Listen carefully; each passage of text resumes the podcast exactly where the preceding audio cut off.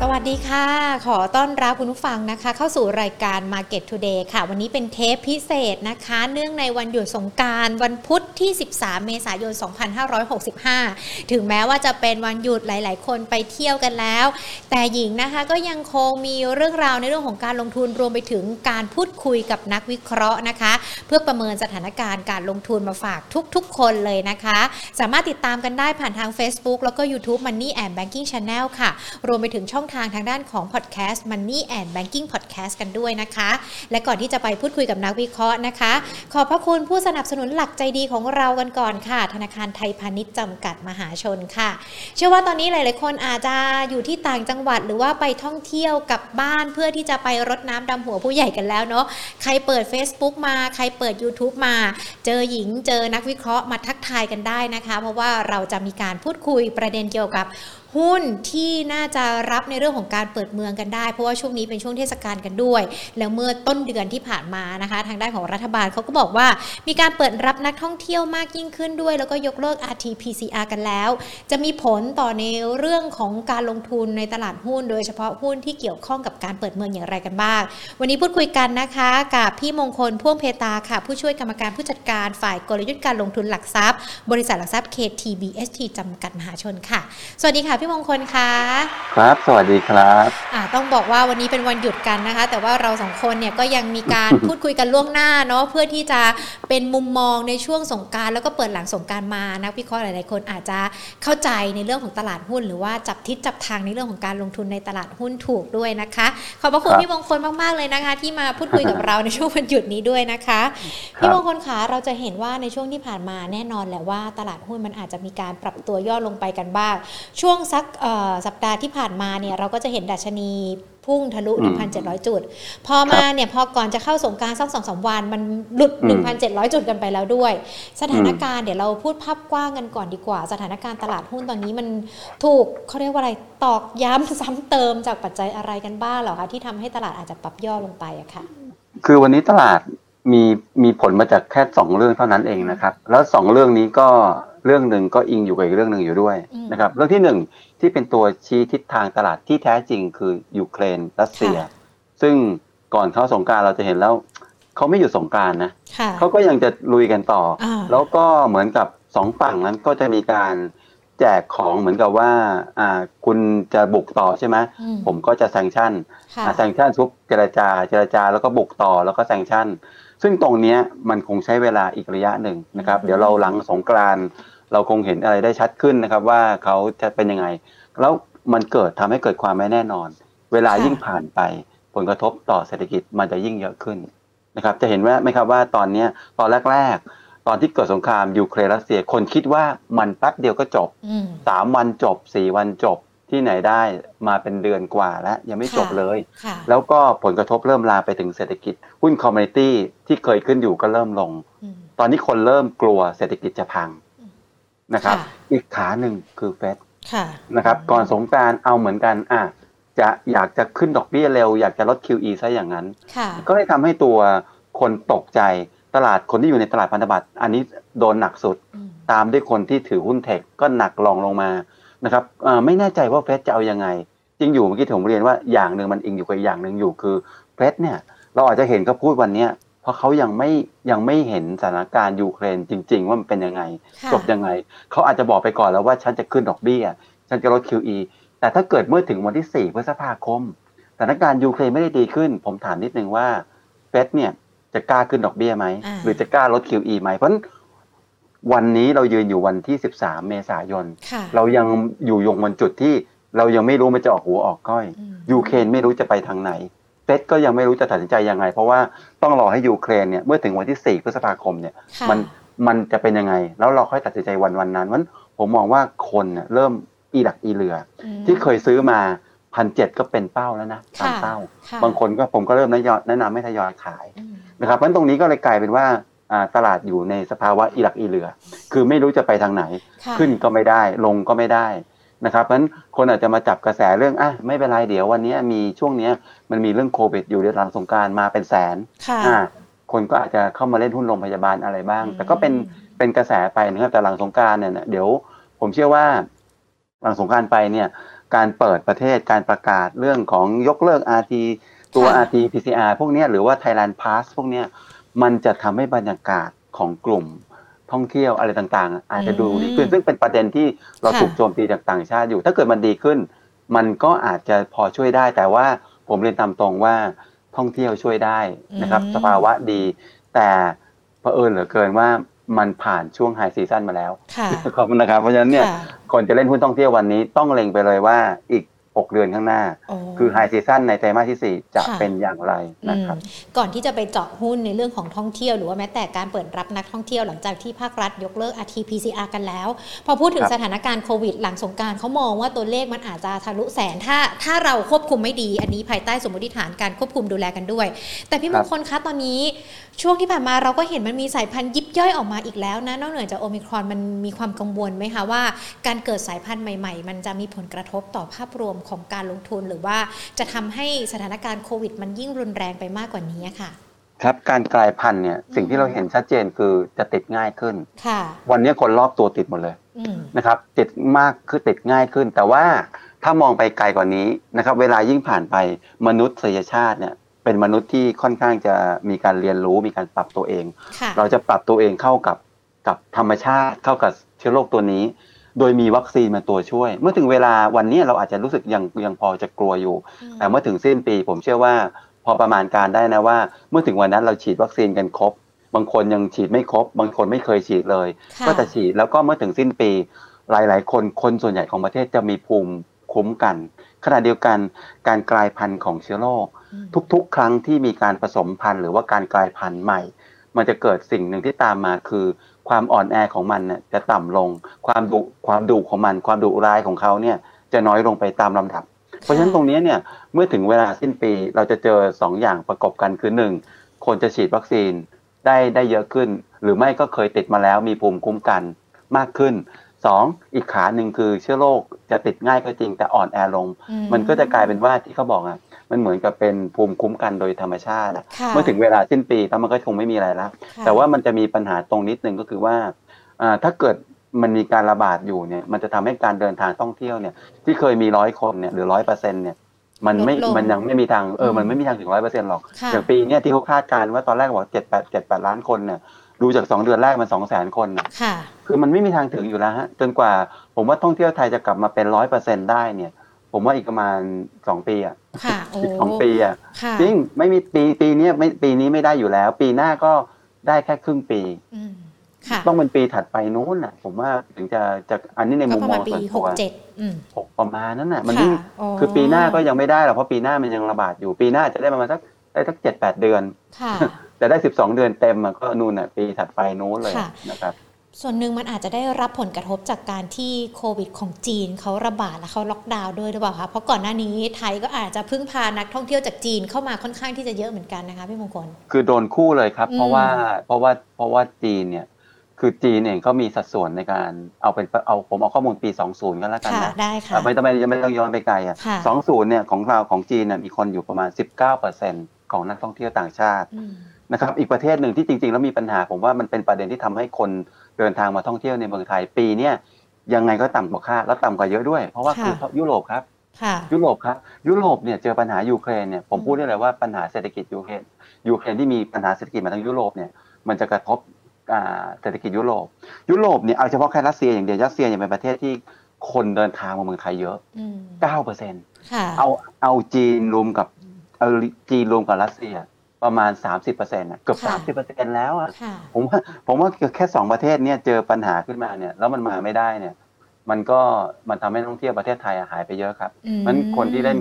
อ่าผมถึงไม่ค่อยแปลกใจอะไรว่าทำไมหุ้นในกลุ่มพวกโรงแรมท่องเที่ยวเนี่ยช่วงประมาณสักสองสามอาทิตย์ที่ผ่านมาเนี่ยเริ่มเริ่มไปไม่ได้แล้วค่ะเพราะเขาเริ่มเห็นแล้วว่านักท่องเที่ยว 30%เนี่ยอืมมันมันหายค่ะมันหายไปปีนี้เลยอะมันมันจะมันคงคงก็ไม่กลับมาดีแล้วล่ะนะครับอืมถ้าอย่างนั้นเองในปีนี้เราอาจจะพึ่งพาการท่องเที่ยวจากในประเทศเป็นหลักแต่ว่าในเรื่องของสถานการณ์ที่มันดูเหมือนจะดีขึ้น มันครับก็จะน่าทำให้อุตสาหกรรมการท่องเที่ยวดีขึ้น แล้วก็จะทำให้หุ้นที่เป็นเกี่ยวข้องกับการเปิดเมืองการท่องเที่ยวดีขึ้นด้วยใช่ไหมคะ จะจะค่อยๆดีขึ้นครับค่ะจะค่อยๆดีขึ้นแต่ว่าในแง่ของของอาวันนี้เราอาจจะเห็นผลประกอบการของบริษัทในตลาดที่เป็นพวกท่องเที่ยวอะจริงๆ ยังไม่ดีหรอกมแต่ว่า expectation ค่ะหรือว่าการคาดหวังของคนอย่างอย่างเอาง่ายๆ อย่าง CENTEL เนี่ยค่ะ CENTEL เนี่ยอะขาดทุนติดต่อกันมาสามไตรมาสเพิ่งจะค่ะเริ่มมีกำไรไตรมาสอ่าเพิ่งจะเริ่มมีกำไรประมาณไตรมาสที่ผ่านมาเนี่ยอืมขาดทุนติดต่อกันเจ็ดไตรมาสครับตัวทีผู้ผิดค่ะแล้วเพิ่งเริ่มมีกำไรไตรมาสที่ผ่านมาเห็นไหมค่ะเริ่มมีสัญญาณของกำไรแล้ว คนเริ่มเห็นว่าดี แต่ว่าจะดีจริงๆอะอีกประมาณ ผมว่าปีหน้าเริ่มดีขึ้นอืมปีหน้าเริ่มดีขึ้นหลายๆหลายๆบริษัทจะเริ่มจะเริ่มพลิกกลับมามีกำไรอย่างอย่างมิ้นท์เนี่ยเป็นตัวที่ค่ะเคยถูกพูดถึงว่าขาดทุนยับเยินค่ะน่าจะเริ่มมีกำจริง ๆอะมิ้นท์เนี่ยเคยถูกคาดการณ์ว่าจะมีเริ่มมีกำไรคือปีนี้ แต่ดูจากสถานการณ์แล้วทำไปทำมาเริ่มไม่แน่ใจ ผมก็เริ่มไม่แน่ใจนะว่า ปีนี้จริงๆจะกลับมาได้กำไรหรือเปล่าต้องไปตามดูนะครับค่ะแต่ว่าคนน่ะ expectation มันไปแล้วว่ามันมันจะเริ่มดีขึ้นครับค่ะ อย่างมิ้นท์กับ CENTEL เนี่ยหญิงเปิดกราฟดูด้วยนะคะ ซึ่งก็จะเป็นกราฟของวันนี้แหละวันที่ 7 เมษายนที่หญิงได้คุยกับพี่มงคล อย่างของมิ้นท์เนี่ยตอนวันที่ 7 เมษายนราคาเขาอยู่ที่ 33 บาท 25 สตางค์มิ้นท์นี่ถือว่าจะเป็นหนึ่งหนึ่งตัวหุ้นที่นักลงทุนเข้าไปทยอยสะสมเพื่อรอการฟื้นตัวอีกสัก 6 เดือนได้ไหมคะสำหรับในเรื่องของถ้าจะบวกกับในเรื่องของปัจจัยการท่องเที่ยวเข้ามาด้วยอะค่ะ ถ้าถ้าเกิดเราดูมิ้นท์เนี่ยนะครับอืมอ่าราคาวันเนี้ยถ้าเกิดราคาที่เราเห็นมันคือ 30 กว่าเนี่ยค่ะมิ้นท์เนี่ยในอดีตจริงๆเนี่ยราคาหุ้นเขาก็เคยอยู่ประมาณสักแถวๆสี่สิบผมคิดว่าราคาอาจจะกลับขึ้นไปไปได้เหมือนกันถ้าเกิดถือประมาณสักสามเดือนหกเดือนอะผมถือว่าโอเคนะค่ะสามเดือนหกเดือนโอเค หรือแม้กระทั่งอืมตัวอื่นอย่างเซนเทลเนี่ยซึ่งเป็นตัวที่ที่เราชอบเนี่ยสามเดือนหกเดือนโอเคแต่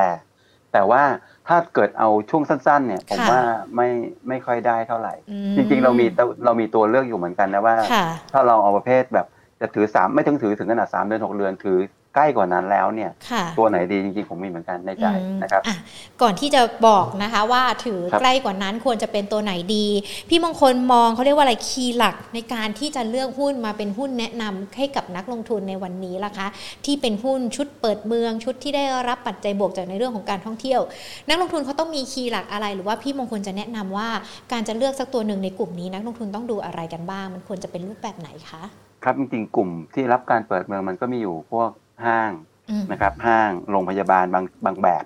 โรงพยาบาลบางแบบ แล้วก็โรงแรม แล้วก็สายการบินค่ะแล้วก็ธุรกิจบริการพวกสปาอะไรเงี้ยจริงๆ ธุรกิจบริการนักท่องเที่ยวอะของในตลาดหุ้นไทยอะมีไม่ค่อยเยอะหรอกค่ะเพราะว่ามันอยู่นอกเป็น SME ซะมากกว่านะครับส่วนใหญ่ก็จะเป็นโรงแรมสายการบิน แล้วก็พวกห้างแล้วก็โรงพยาบาล พวกเนี้ยที่มีอยู่ในตลาดหุ้น ซึ่งวันนี้คีย์ในการตัดสินใจในการลงทุนคือหนึ่งดูราคาก่อนอืมดูราคาก่อน เพราะว่าวันเนี้ย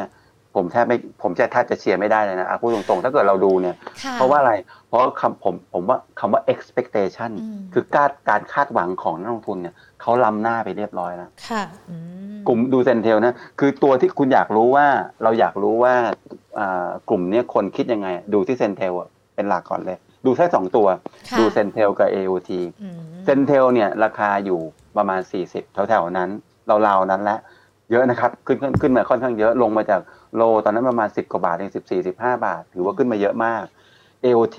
วันเนี้ยจะ6จะไปจะ70บาทอยู่แล้วค่ะก็ขึ้นมาระดับเกือบเกือบจะโควิดอืมเพราะฉะนั้นตอนเนี้ยราคาหุ้นน่ะมาแล้วอืมเพราะฉะนั้นวิธีการเลือกข้อที่หนึ่งคือ ดูช่วยดูราคาก่อน ช่วยดูราคาก่อนไม่ว่าจะเป็นสายการบินโรงพยาบาลหรือห้างหรืออะไรก็ตาม มันแพงไหม เพราะถ้ามันแพงแล้วหรือมันเท่ากับช่วงก่อนเกิดโควิด อันเนี้ยเล่นเริ่มเล่นยากแล้วค่ะเริ่มเล่นยาก ข้อที่สอง เราวิเคราะห์ตรงที่ว่าอ่ากว่านักท่องเที่ยวต่างประเทศจะกลับมาเต็มที่ที่มุที่ผมเรียนอะอาจจะไปอีกสองปีข้างหน้า หมายความว่าถ้าเกิดเราจะลงทุนแค่เอาประเภทขอปีเนี้ยไม่ต้องไปไกลเอาปีนี้ก่อน เราต้องลงทุนในหุ้นที่มีสัดส่วนนักลงอ่าอ่าสัดส่วนของรายได้ที่มาจากในประเทศ เป็นหลักอืมเป็นหลักก่อนเป็นหลักเอาเอาเฉพาะที่ท่องเที่ยวนะครับ ท่องเที่ยวนะครับเป็นหลักก่อนก็คือกลุ่มพวกอ่าอย่างอย่าง CENTEL เนี่ยอย่าง CENTEL เนี่ยในประเทศจะเป็นหลัก เอราวันเนี่ยไม่ไม่ใช่เอราวันเนี่ยเป็นต่างชาติอืมนะครับ มิ้นท์เนี่ยก็มีมิ้นท์ก็มีท่องเที่ยวในประเทศแล้วได้เรื่องอาหารด้วยเออผมลืมไปธุรกิจอาหารเนี่ยเป็นธุรกิจที่ฟื้นตัวเร็วไม่ว่าจะเป็นเซนเทลหรือมิ้นท์เนี่ยที่ผลประกอบการเขาฟื้นตอนเนี้ยมันมาจากอาหารนะค่ะมันไม่ได้มาจากโรงแรมนะฮะมันมาจากอาหาร ซึ่งมันเริ่มขึ้นเร็ว แต่มิ้นท์เนี่ยไปมีข้อเสียตรงที่ว่ามันไปติดเรื่องอาประเด็นของยูเครนอยู่ ถ้าเกิดประเด็นยูเครนอ่าคลี่คลายผมว่ามิ้นท์เนี่ยจะเป็นตัวที่น่าสนใจมากกว่า เซนเทลในเวลานี้ ถ้าเกิดเทียบในเชิงราคานะมิ้นท์น่าสนใจมากกว่า ส่วน AOT เนี่ยผมมองว่าอัพไซด์มันมันจะจำกัดนิดหนึ่งประมาณนั้น นี่คือหลักการดูคือว่าดูดูตัวด้วยว่าอุตสาหกรรมตัวไหนจะได้ก่อนสายการบินเนี่ยยังเหนื่อยครับอืมเพราะสายการบินเนี่ยมันมันเหมือนกับอะอย่างอย่างเอทีก็ได้อย่าเพิ่งเป็นสนามบินก็แล้วกันแต่สนามบินเองอะเนื่องจากว่าเขาไปให้ให้โปรโมชั่นในการช่วยเหลือลูกค้าไว้เยอะ ค่ะ King Power หรือไม่ก็สนามสายการบินเนี่ยเยอะอืมเพราะฉะนั้นเนี่ยผลประกอบการเขาว่าจะฟื้นตัวช้ามากค่ะมัน LT เนี่ยอาจสำหรับคนที่ลงทุนเนี่ยยาวๆเนี่ยอาจจะไม่ใช่ทางเลือก ยกเว้นว่าคุณอยากจะถือยาวไปจริงๆอะไรอะไรก็ไปไปอย่างหนึ่งอืมแต่แต่พวกค่ะพวกสายการบินที่เป็นพวก AOT ไอ AAV อย่างเงี้ยผมเชื่อว่าอาจจะฟื้นตัวได้เร็วกว่า ถ้าเป็นสายการบินนะผมผมแนะนำเป็น AAV มากกว่าประมาณนี้นะค่ะแล้วก็อีกธุรกิจหนึ่งที่เกี่ยวข้องเนี่ยที่ผมพูดถึงห้างพูดถึงถึงโรงพยาบาลพวกเนี้ยอ่า ผมมองว่าห้างเนี่ยมีมีมีมีสัดส่วนจากลูกค้าท่องเที่ยวอะค่อนข้างน้อยนะครับโรงพยาบาลจะมากกว่า ซึ่งโรงพยาบาลเนี่ยวันเนี้ยถ้าเกิดเรามองในเจาะลึกจริงๆอะมันก็จะเป็นกลุ่มโรงพยาบาลที่รับคนไข้ต่างชาติ ซึ่งอืมันมีตัวเลือกอยู่สองตัวค่ะถ้าคุณไม่เลือก BS คุณก็ต้องเลือก BDMS อะไรประมาณนั้น แล้วก็ผมขอเสริมอีกนิดนึงคือว่าเราจะเล่นหุ้นตัวไหนช่วงเนี้ยเนื่องจากว่าโปรของฝรั่งเนี่ยมีอิทธิพลต่อตลาดหุ้นไทยอยู่ค่ะนะครับ ช่วยเลือกหุ้นที่ฝรั่งเขาเล่นกันอืมอันนี้จะเป็นตัวช่วย เพราะว่าค่ะฝรั่งเขาซื้อตัวไหน เราพอซื้อตามเนี่ย ไม่ต้องกลัวครับว่าเดี๋ยวเขาจะมาขายสายไม่ใช่ เขาซื้อตัวไหนแสดงให้เห็นว่าหุ้นตัวนั้นน่ะมันมีศักยภาพอยู่อ่าเราก็ค่ะตามตัวนั้นไปเดี๋ยวเดี๋ยวตัวหุ้นเนี่ยเดี๋ยวค่อย ค่อยค่อยค่อยมาเจาะอีกทีหนึงผมมีตัวเลือกให้เล่นประมาณสักสองสามตัวนะครับค่ะอะ ก็ถือว่าเป็นคีย์หลักละกันในการที่จะเลือกหุ้นที่เกี่ยวข้องกับการเปิดเมืองการท่องเที่ยวที่น่าจะสนใจกันด้วยนะคะ ดังนั้นเองเนี่ยอย่างที่เราคุยกันแล้วพี่มงคลบอกว่าก็มันก็มีแหละหุ้นที่ในช่วงเนี้ยที่นักลงทุนจะเข้าไปเลือกได้ มีตัวไหนกันบ้างเหรอคะที่น่าสนใจสำหรับนักลงทุนค่ะ ครับ ก็ถ้าเกิดว่ากันตอนนี้เนี่ยผมมองตัวที่หนึ่งอะถ้าเป็นค่ะโรงแรมเนี่ย ชอบ CENTEL นะค่ะแต่เลือกมิ้นท์อ่าผมผมผมผมผมชอบ CENTEL แต่ผมเลือกมิ้นท์เพราะค่ะว่าอ่าเหตุผลที่ผมเลือกไม่เลือก CENTEL อะมันคือเหตุผลในเชิงราคาหุ้นมากกว่าอืผมมองว่าในเชิงราคาหุ้นอะตัว CENTEL ขึ้นมาค่อนค่อนข้างเยอะแต่ว่ามิ้นท์เองนะเนี่ย ผมว่าเขามีมีมีมีแรงกดดันจากอืมยูเครนอยู่มันทำให้ค่ะราคาหุ้นน่ะขึ้นไม่ไม่ได้เต็มที่ค่ะผมเชื่อว่าผมทำนายหรือว่าคาดการณ์เอาก็แล้วกันว่า เคสของยูเครนเนี่ยมันคงไม่บานปลายถึงขั้นเอ่อเป็น financial crisis คงไม่ถึงขนาดนั้น เพราะฉะนั้นตรงเนี้ยผมเชื่อว่าการอ่าเมื่อสถานการณ์เริ่มคลี่คลายลงเนี่ยผมว่าจูมินเองอะจะเริ่มกลับมาน่าสนใจ ราคาหุ้นอาจจะไปได้ถึงแถวๆใกล้ๆ 40 บาทก็ได้นะครับ ตัวนี้เป็นตัวที่หนึ่งค่ะนะครับอ่าเป็นตัวโรงแรมแล้วก็เลือกตัวมินกันแล้วกันเอราวันผมยังไม่เลือกเพราะเอราวันเนี่ยมันมันเป็นตัวเลขเหมือนกับเขามีช่องทางขาย หรือว่ามีสินค้าน้อย หรือมีสาขาน้อย มีโรงแรมน้อยอะเมื่อเทียบกับมินกับเซนเทลเขาสู้ไม่ได้เพราะฉะนั้นเนี่ยไปที่มินอันดับที่หนึ่งอันดับที่สอง มันยังอยู่ในสายโรงแรมแล้วก็พวกเกี่ยวกับเรื่องเรื่องของท่องเที่ยวอยู่ ค่ะ คือ AWC ค่ะ AWC อ่า AWC นะตัวนี้คนไม่ค่อยเล่นอืมนะ AWC Asset World ค่ะตัวนี้ก็คือกลุ่มเสียเจริญอ่าอย่างหนึ่งเนี่ย ผมผมอยากจะบอกนิดนึงว่าได้ได้มีโอกาสได้ได้ข้อมูลจากผู้ประกอบการเขาบอกว่าไทยอะหรือว่าธุรกิจผู้ประกอบการไทยที่เป็นโรงแรมอะมันมีข้อเสียอยู่อย่างหนึ่งคืออาเวลาไปเปรียบเทียบกับต่างชาติแล้วเนี่ยประเทศไทยมีมีการตรวจ ไว้มีการตรวจโควิด RT-PCR มีการ Thailand Pass มันทำให้คนเนี่ยเขาไม่ยอมมา ยังไงก็ไม่มา แต่ถ้าเกิดเมื่อไหร่เขายกเลิกมันจะมาค่ะแล้วก็อ่าหุ้นตัวที่ราคาหุ้นเนี่ย เมื่อกี้มิ้นท์เนี่ยราคาหุ้นขึ้นมาระดับหนึ่ง แต่อีกตัว Asset World เนี่ยราคาแทบจะยังไม่ขึ้นเลย มันสี่อืมบาทสี่ปบาทลายๆสี่บาทปลายๆเพราะฉะนั้นค่ะตรงนี้ผมมองว่า ถ้าเกิดมีการยกเลิกจริง มีการยกเลิก Thailand อ่าตัว Thailand Pass หรือว่า ตัว RT-PCR ไม่ใช่ยกเลิกจริงอะยกเลิกไปค่ะแล้วค่ะนะครับ อันเนี้ยก็จะทำให้นักท่องเที่ยวเนี่ยจะเริ่มกลับเข้ามาแล้ว แล้วผลประกอบการน่าจะเริ่มดีขึ้นเรื่อยๆนะครับอืมจริงอยู่อ่าจะคล้ายกันนะ Asset World กับตัวมิ้นคือผลประกอบการของเขาเนี่ยไม่ค่อยค่ะดีค่ะผมก็มองแต่ผมมองกลับเป็นจังหวะว่า เราซื้อหุ้นที่จังหวะที่ผลประกอบการเขาไม่ค่อยดี ราคาหุ้นไม่ค่อยแพงเนี่ยอืมพวกเนี้ยจะมีโอกาสทำกำไรได้ดีกว่าอืมนะครับก็เลยค่ะเลือก Asset World ขึ้นมานะครับซึ่ง Asset World เองวันนี้มัน4บาทกว่าๆเนี่ยค่ะผมมองก็อาจจะเป็น5บาท50อืม นะครับส่วนอีกตัวหนึ่งที่ผมเลือกเนี่ยผมเลือกในกลุ่มโรงพยาบาล ค่ะ เดี๋ยวพี่มงคลค่ะตัว Asset World เนี่ยอย่างเนี่ยเราเปิดกราฟกันวันที่ 7 เมษายนมันราคา 4 บาท 88 สตางค์แล้วถ้าเราจะรับเข้าไปรับราคาราคานี้ได้หรือเปล่าหรือว่ามันอาจจะย่อลงมาอีกเพื่อที่จะให้เรารับได้อะค่ะ คือที่ผมจะแนะนำนักลงทุนกันอืมผมบอกว่าอ่าตัวเนี้ยต่ำกว่า 4 บาท 90 เนี่ยค่ะน่าสนใจอืมนะครับต่ำกว่า 4 บาท 90 น่าสนใจแล้วเขาก็อ่าฮะประมาณนั้น a s s e t World เป็นตัวหนึ่งนะที่เป็นตัวตัวที่อาจจะมีการ take over คนอื่นเข้ามาเยอะขึ้นอืมเพราะว่าโรงแรมหลายที่นั้นก็เสียหายไปแล้วก็มีการเปลี่ยนมือกันไป a s s e t ค่ะ World ก็เริ่มทยอยเข้าไปซื้อแล้วนะครับอืมอันนี้ก็จะเป็นโอกาสในทางธุรกิจที่ดีอันหนึ่งของเขาอืมนะครับอะค่ะสองตัวละได้นะครับค่ะอีกตัวตัวที่หนึ่งสามค่ะก็คือตัวโรงพยาบาลค่ะนะครับวันเนี้ยผมเลือกโรงพยาบาลที่ฝรั่งซื้ออยู่ด้วย นะครับก็คือจริงๆก็ซื้อทั้งคู่แหละซื้อทั้งอืม BDMs แล้วก็ซื้อทั้ง BH นะครับค่ะแต่ว่าผมมอง BH น่าสนใจกว่าเพราะว่าถ้าเกิดเราไปดู BH เนี่ยช่วงที่ผ่านมาเนี่ยเขาถูกกระทบกระเทือนจากหลาย ๆ รูปแบบ รวมถึงในเชิงราคาหุ้นมีถึงขั้นถูกเรียกเขาเป็นขายกันอะอืมช่วงค่ะก่อนหน้าเนี่ยนะบางคนอาจไปกลัวโรงพยาบาลคู่ที่จะมาเกิดตรงแถวๆคลองเตยจะมาแข่งกับเขาหรืออะไรก็ตามทำให้หุ้นตัวเนี้ยถูกถูกทิ้งถูกคว้างกันเยอะมากเพราะโรงการเนี่ยเคยมีกำไรไตรมาสหนึ่ง800 อัพ 800 ล้านกว่าๆนะครับ ตอนนี้ก็มาเหลือประมาณสัก4 500ล้าน ลงมาเกือบเกือบครึ่งหนึ่ง แต่ผมคิดว่า ถ้าเกิดมีนักเดินทางกลับเข้ามา เป็นชาติยุโรปชาติอาหรับอะไรก็ตามเข้ามาเป็นลูกค้าเขาเนี่ยนะครับ แล้วก็สถานการณ์พวกธุรกิจดีขึ้นเนี่ย ผมเชื่อว่าโรงพยาบาลบำรุงราษฎร์เองเนี่ยเป็นรายใหญ่ของตลาดเนี่ยผมเชื่อว่าน่าจะกลับมาได้ค่อนข้างเร็วนะครับ ก็เลยมองว่าผมสนใจโรงพยาบาลบำรุงราษฎร์นะครับ ที่ผมสนใจโรงพยาบาลเนี้ยอะ